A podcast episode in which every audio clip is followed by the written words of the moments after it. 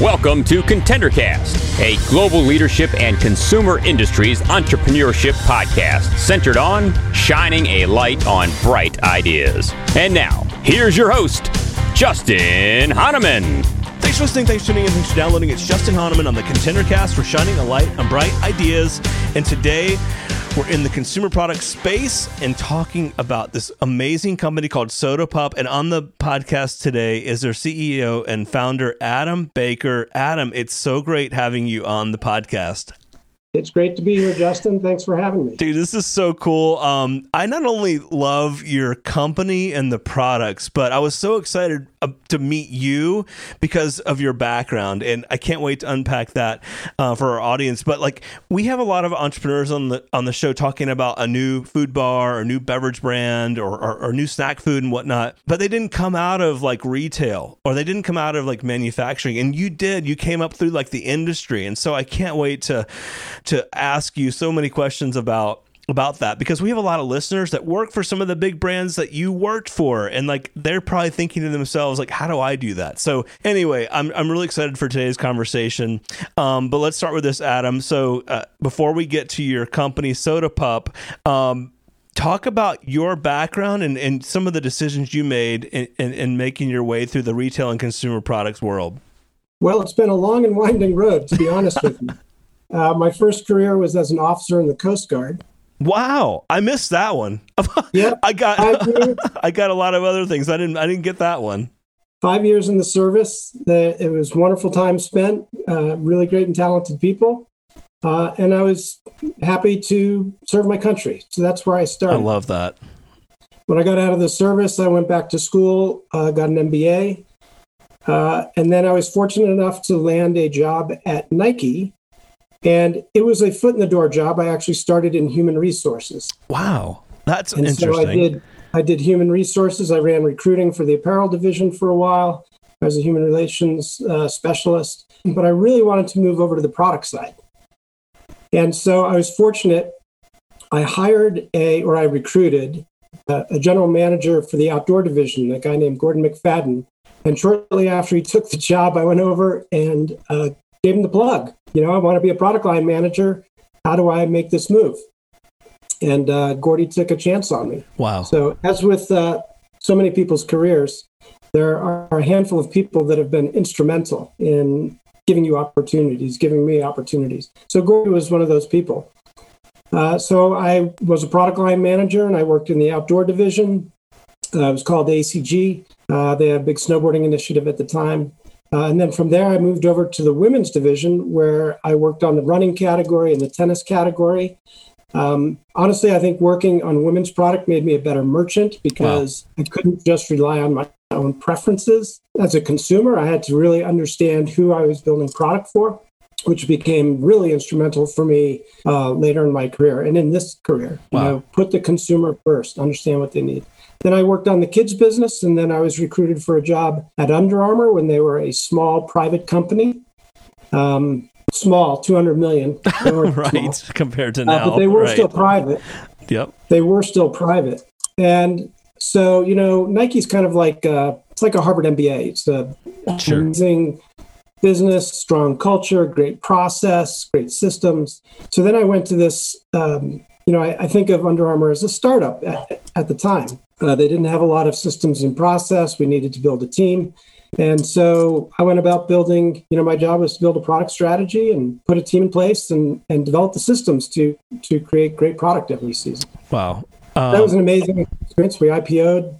Wow. It was a blast. Great organization. And I learned entrepreneurship from Kevin Plank. Wow, amazing. Amazing, um, amazing entrepreneur. Wow. And amazing for those that don't know. I mean, just uh, that, I mean, the Under Armour story is a, a great one. And to be a part of that during that time uh, had to be a great learning experience. I thought that was a really interesting point you made earlier about someone taking a chance on you. And I think we all hope for that, right? We all look for that coach or mentor, someone that could you know make a decision that influences our career um, and then oh by the way it, it's our opportunity also to turn that back around and be thinking about the next gen right absolutely that's uh, that's a lot of what i'm doing right now you know i'm in a position to bring other people along, give them opportunities.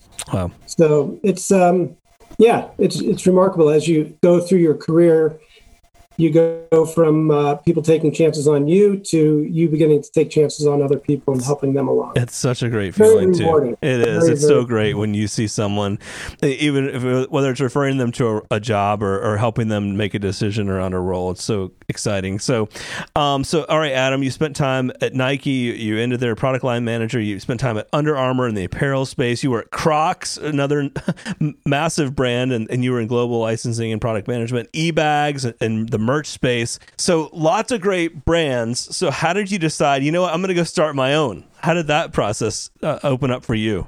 Well, so to be honest with you, I was getting burned out on corporate life. I'd worked for large public companies.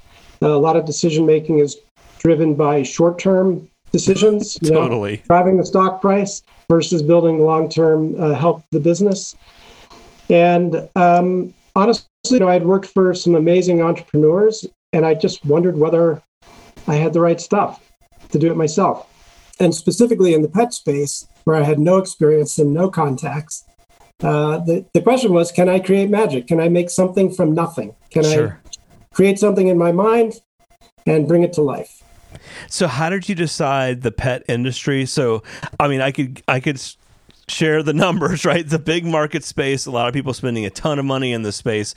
But I'm curious, how did you decide that was where I'm going to go and start something? Well, so when I went to work at Crocs, it was 2008. It was a big roll of the dice for me. It was the deepest part of the recession. Um, and so my function there was really to help turn the product line around. And, and, honestly, you know, the company, the auditing firm issued a going concern against the company in the first two months I was wow. there. So it was a very dicey. not good. but Crocs is such a great um, brand. I mean, anyway. Yeah, I mean, yeah. they've had an amazing rebound. Uh, and rightfully so. It's a it's a very unique product. But in any case, during that time, 2008, I noticed the pet industry had grown at a rate of four percent. So when other industries were kind of crashing and burning, pet was going strong. So I kind of tucked that away in the back of my mind. Um, you know, that's a recession-proof industry. I should take a closer look. Of course, I have three dogs as well.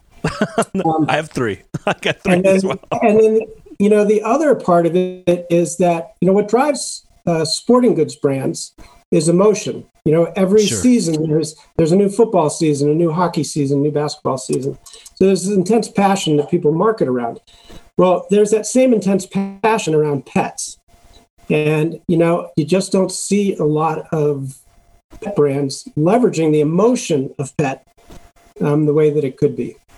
So I thought that there's a lot of potential uh, from a marketing standpoint as well, sure. and how you tell it, how you tell a story. Okay, good. So data informed the industry decision, and you had pets also. So hey, this is a big market, and oh by the way, it's like if I could just make a, if I could just take a small percentage of that, that's a pretty big big deal, right? Um, how did you figure out, uh, you know, what products you were going to make, and like how to even get started making product?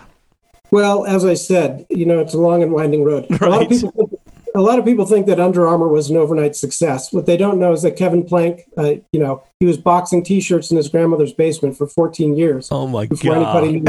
Full stop. Everyone so, did. Everyone hear that? 14 years there, boxing T-shirts in the basement before Under Armour became anything. Is, the, the truth is, there is no such thing as an overnight success story. So it's a lot of hard work done out of sight. You know, toiling away. But sure. um, yeah, so um, in my case, as I was preparing to leave Crocs, I signed a licensing deal with a company called Cloudstar, and they own the slogan "Wag More, Bark Less." Oh, I love that. It's a very popular bumper sticker. So I licensed the slogan "Wag More, Bark Less," and we wanted to build a lifestyle brand for dog lovers. So we spent about a year building um, T-shirts, hats, coffee mugs, collars, leashes, dog beds, dog toys. right. No sooner had we dropped a whole bunch of money and gone to market when CloudStar, the licensor, got acquired, and the new ownership, which was a large private equity firm, said, uh, "We don't want to license our brand." Right. so uh, I was at a real turning point. It's like I didn't want to lose all the money I'd put into it, didn't want to accept defeat. The one thing we had heard over and over again was people loved the dog toys that we had designed. um, which we had made in China. And so their comment was, We love your dog toys. We wish they were made in the US. So we did a quick pivot. And, you know, a lot of business, frankly, a lot of startups, it, it's a combination of luck and timing. Sure. And uh, I happened to have lunch with a friend who was working on a different project, had been at a rubber manufacturing facility. And she commented to me that this guy knows a lot about dog toys. So I went out to the factory, and uh, turns out this guy had manufactured Kong products, which is a leader Uh, in the I know the Kongs. Yep. He'd manufactured, he and his family had manufactured Kongs for many, many years. And Wow. they had recently gotten a separation of sorts. And I happened to show up, and he had an empty factory with lots of capacity and a lot of knowledge. And he's a guy that took a chance on me. So Wow. here again, you know, somebody else that thought, okay, you know, maybe there's there's something here. So we launched uh, one product in three sizes and three What colors. was, what was the first product? It was called the Can Toy. It's basically. Um, I see it here on your website, right? The Magnum can toy. Yeah, it's a durable rubber treat dispenser in the shape of a soda can. Oh, it's a treat dispenser. I see that. Yeah. It comes has in all lot of kinds of different same- colors. It looks like a Coke can. Right. It is love it. trademarked. I love So this. we're not is really cool. violating any. Uh, No, I, not to imply you were. Oh, that's really cool. So the treat goes in the middle of the ca- of the plastic can, and then they have to chew it to get the the bone out. Got it. Very cool. Right. So this is an interesting product. First of all, it's the first product I, I we made. Um, building product in the US is very expensive. The molds are very very expensive, and so you need a lot of orders or a lot of cash to be able to open a new mold. So we had to make ourselves look bigger than we really were. So we blew that out in three different materials. There's a puppy compound, an average chewer compound, and then a super chewer or a power chewer compound Got it. for extreme chewers. And then we blew it out in colors so that it was essentially a key item. It's like a T-shirt that you make in you know five six Sure. colors. to- Absolutely. Like line story extension. Yep. Right. So this was the first time I applied my apparel background and my footwear background into dog toys because it hadn't really been done. The second deeper insight is that most dog toys, there's not a lot of um, innovation in dog toys. It's, be- it's because the, the the the cost of molds is so high. There's a high barrier to entry. Sure. So the deeper insight for us was don't build dog toys for dogs. Build dog toys for people. People are the ones that are buying. It's So if we can create ob- if we can create objects of desire that resonate with different types of customers, it's a totally different approach to making dog toys. So if you look at our product line, for example, we've built multiple uh, brands or sub brands going after different types of customers. So going back to my Nike days, my Under Armour days, you have to understand who your consumer is. About Yeah. 40% of American households have dogs. So if you do the math, you know, that's a lot of people and they're not all alike. So if you're a suburban mom with, you know, two kids and a family dog and you want something cute and colorful, you know, that's one type of consumer. So so we did a so we did a, a, a coffee cup like a Starbucks cup, Yeah. coffee cup for that type of consumer.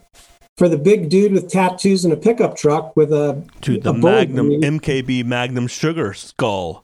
Well, we've got a brand called USA Canine, and my oh, leading yeah. toy across everything we make is a grenade. The hand grenade. And yes. everybody told me, everybody told me, don't do a grenade. It's not politically correct. right. blah, blah, blah. Right. Top seller. like, it is. It's my best-selling SKU. My God, the we do. USA Canine Grenade Durable Rubber Chew Toy and Treat Dispenser. Right. So the insight awesome. there is is that you know not all dog owners are alike. So build products for each one of these consumer types. So what we've done is we've created sub brands targeting different types of consumers. The other thing that was attractive about the pet industry uh, was the very broad distribution opportunities. Okay. So What is- obviously, dog dog toys are sold in pet, you know, pet specialty, but dog toys are also sold in grocery stores. They're In mass and club. And I mean, it- exactly. They're in channels. mass, they're in club, they're in hardware, they're in um, pharmacy. So, you know, I had to make a decision. Do I want to be a brand? You, you can't sell the same thing to everybody. right. So um, I had to make a decision. Do I want to be one brand and just sell in pet specialty? Or do I want to build related brands. So everything is by Soda Pup. USA Canine by Soda Pup. Let's Kick Butt by Soda Pup. Industrial Dog by Soda Pup. Um, and that is a segmentation strategy for distribution. Ah, love So that. I got a brand. Love that. I got a I got a brand called Industrial Dog. Everything in the line is inspired by things you'd find in a hardware store. My best-selling product in that line is a pipe wrench. It's a nylon, a nylon dog toy. I love it. So, you know, it's so, so, we're it's so interesting. so we're competing against Nylabone and Benebone, Yeah. and they're making bones. And we're like, well, the world doesn't need another bone. Right. Let's do a pipe wrench. Love it, and, And I love the. I love that you're thinking about the consumer. I mean, the end consumer, the shopper, not the dog. I mean, the dog's gonna take whatever the you know, the person gives him, right? Yeah, I mean, we make we make wonderfully durable, uh, very safe toys. When I say build things for people, not for dogs, that's not to say we're not concerned about how the product performs for dogs. That's paramount. But we're really targeting our consumer segment, our consumer segments, Sure. with the way that we design the product. So okay, so you decide to start with the the can um, treat dispenser. How did you decide, or did you know? When did you know it was going somewhere? And like, okay, we actually have something here. Uh, about three years later, I, was, I couldn't wait. It was it going to be three weeks, three months, three years. I didn't know. But so okay, t- what what happened in that three years? Well, it's a very competitive space. And, you know, I think oftentimes a lot of good ideas fall by wayside because people don't have the, you know, honestly, the financial wherewithal to hang on long enough That's for you to get traction. Or you And get really, uh, you kind of get burned out, right? I mean, you get burned out, or it's not going anywhere. It, it, you're not getting the sales. It's expensive. I mean, it- yeah, I mean, and, and people got to put food on the table. Right. So at some point, you get, you know, you've got to, I think every entrepreneur comes to these crossroads. It's like, do I stick with it or, you know, right, do I have to go get a real job? right. So- so um, true. You know, we saw you know nice, uh, steady but not uh, explosive growth for for many years, for several years. and so was and there then- was there a turning point or some a trigger point?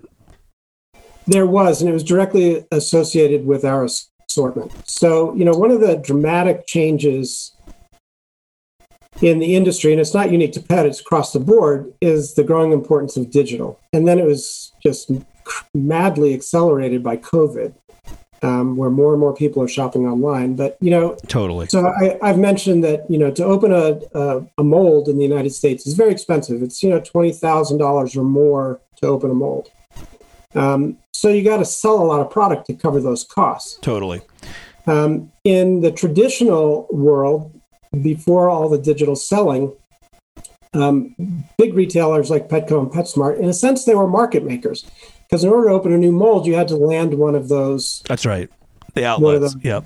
for those retailers. Otherwise, you can't afford to open the mold. Totally. So, so th- in a sense, they were market makers, but they also held the market back. It held back innovation again because the cost of opening molds is so high, a high barrier to entry. But things have changed, and there's a lot more digital selling opportunities between Amazon and Chewy.com, and you know you've got subscription boxes, and the list goes on and on. So what we did um, was we partnered with a couple of key digital sellers several years ago, and we made a new toy for them every month. And you know, my my philosophy was I'm not going to make a profit on these orders. I'm only going to cover the cost of the mold. sure. So I gave them irresistible pricing, and I retained ownership of the mold. And so I made money on subsequent sales. Got it. That's interesting. and it was a way for me to you know make a new toy every month so suddenly you know my biggest competitors although they they are much bigger than me revenue wise product wise i've run circles around them i've got Sure. far more i've got far more american made rubber toys than kong has That's amazing. Yeah, and just a, a little bit of um, backstory when when for those that haven't manufactured plastic products, uh, we've talked about this a, a bit in our ep- in our previous episodes, but I'll just cover it one more time. In order to make a plastic product, you have to have a mold made, and a mold then allows you to make many of the same products over and over and over when you inject the the plastic material in that mold and to do that in the U.S. has traditionally been cost prohibitive.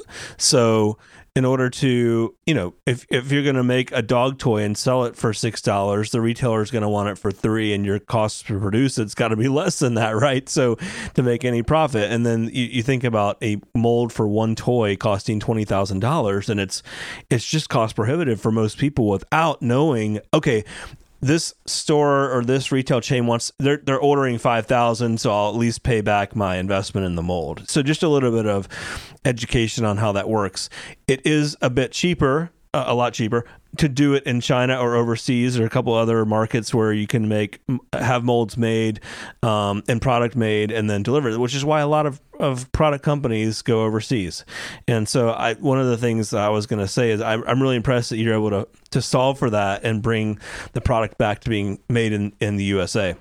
Yeah, you know, I can. It, it's actually even more difficult than than the picture that you've painted because we were making sorry because we were making um, durable natural rubber toys. So the cycle time on a rubber toy is about 15 minutes. So you're only getting four cycles an hour, whereas right. plastic thermoplastics are quite fast, about a minute uh, cycle time. So so the the problem I had to solve for is when you make a, a, a product in Asia uh, you might make a two cavity or a four cavity mold. It might cost you 4,500 bucks. The labor is cheap, cheap, cheap, um, but you have very long lead times. So by identifying uh, big customers that could give me big POs in exchange for new products every month, I was able to make 16 cavity molds wow. in the United States. Very, very expensive. Uh, in some cases, 24 cavity molds and then I overcome the higher labor costs because I have high, I have more throughput per cycle. Oh. And so, uh, but there are many other benefits to this as well. So now I've got these molds; they're all high capacity molds, and they're all made in the U.S. on short lead times. So I don't so have to nice. carry mass. So I don't have to carry massive amounts of inventory because I'm not shipping container loads of product from China. Right. So I can. This is a what we've built is a uh, is a just in time uh, model. You know, if I get a big order, I can chase that demand within two weeks no and deliver. Yeah, I mean, I can go from a napkin sketch to 20,000 units in less than six weeks. It's amazing, which is so great, especially right now. There's a lot of opportunities in the market with uh, product shortages still coming out of COVID and, and whatnot. Yeah. I'm sure it's an opportunity for you and your business. Um, Indeed. Through, through COVID, we had no disruption in our supply chain at all. Whereas many of our uh, larger competitors that are importing were really no doubt, and a lot of retailers with empty shelves. Um, yep. It's so fascinating. Uh, so okay, so you get the initial products going. Um, how did you decide direct to consumer versus retail? Well, we actually didn't make that choice. Uh, we are an omni-channel retailer, so um, you know our website is one of our best marketing vehicles to show people our line. Um, really, the game changer for us was Instagram. Interesting. Okay. Talk about that. It's our, it, well, it's our number one marketing vehicle because it's not just consumers that are looking at Instagram, but it's retailers as well. Totally. Retailers around the world, in fact. So, um, you know, as we were developing new toys every month, we were posting on Instagram. And, you know, over a relatively short period of time, we went from zero to over 30,000 followers on our Instagram feed. Unbelievable and it was a way to drive people to our website to see what we had. So the reason we maintain a, a, a website is less about um, being a direct to consumer, although we are, and that's an important part of our business. But it also introduces a lot of wholesale accounts to sure. us. Wow, that's awesome. Yeah, I just wrote an article um, two weeks ago on technology trends in retail for 2021. And actually, one of the um, areas I covered was the whole idea of social commerce and how it's really blowing up um, small brands and and you know giving new traction to brands that are new entrants in the market. Um, other, uh, if I could interject, yeah, the, the, other aspect, the, other aspect to this is that the um, traditionally the pet industry has been uh, driven um, by a distributor model. So most brands sell to a distributor, and then the distributor delivers to smaller retailers once or twice a week, and that's because you know, smaller retailers, they don't have room for big bags of dog food. Totally. So um, it's very difficult to make money in a distributor model because you've got more people in the middle.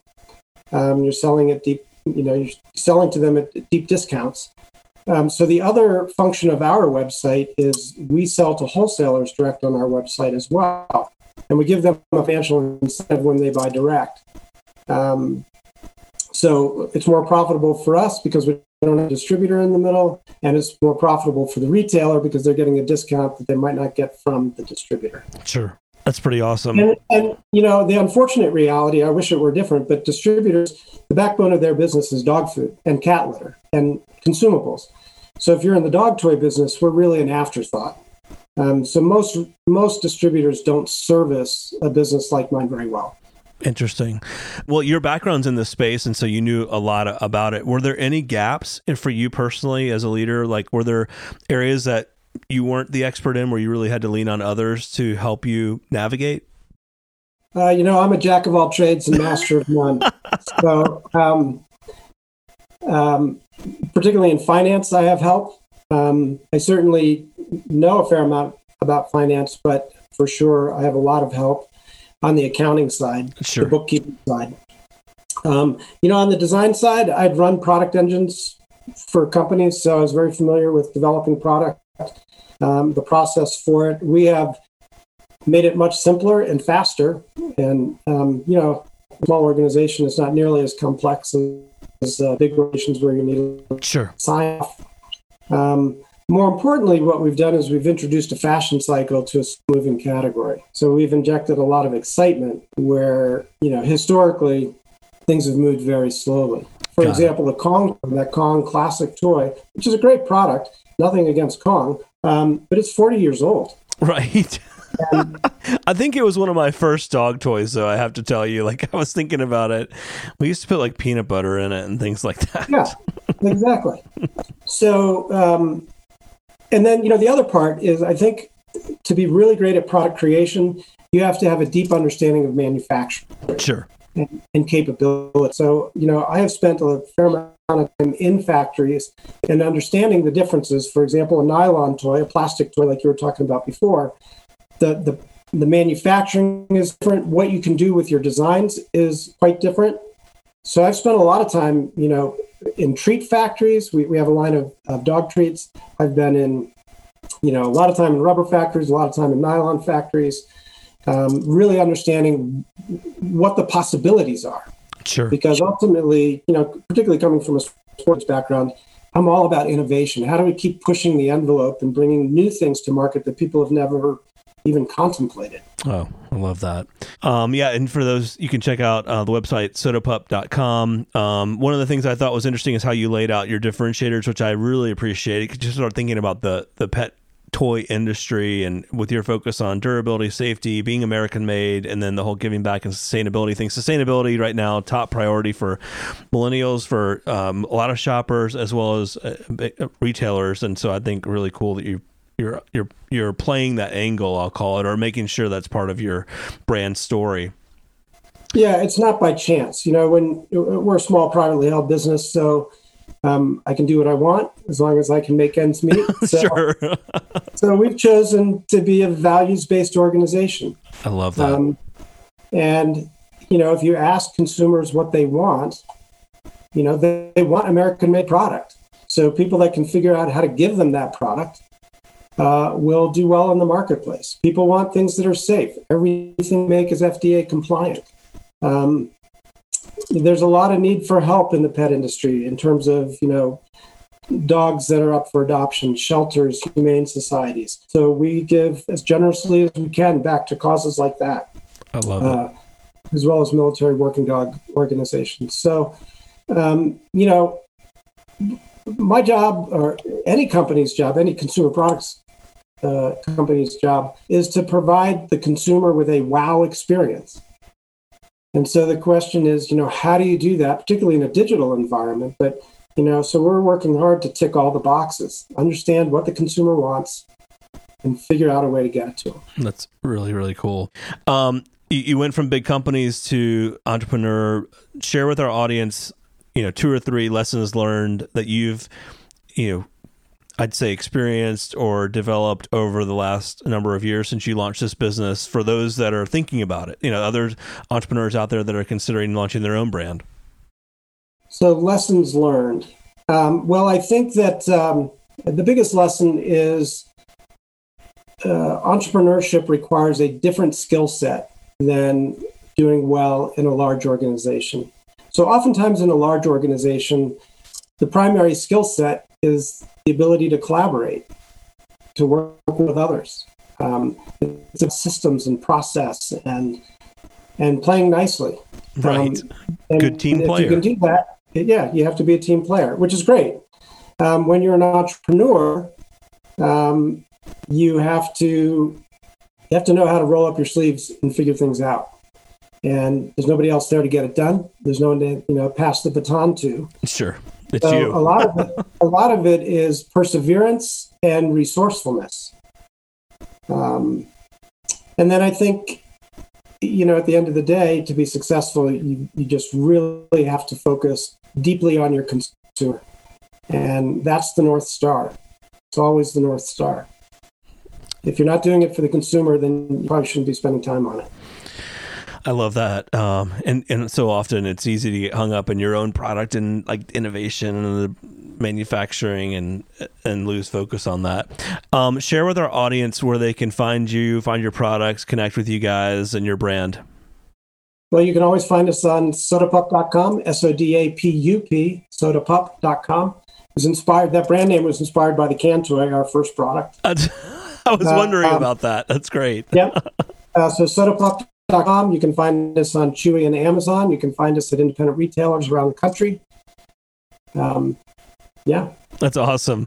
Well, Adam, it has been so great meeting you. Um, I can't wait to follow your growth and, and your brand's growth. I, I see a couple products here on the website that I'm going to go find, including the soda can. Um, and I really appreciate you being on. I hope you'll come back on down the road as you continue to grow. And uh, I'd love to continue to spotlight your story.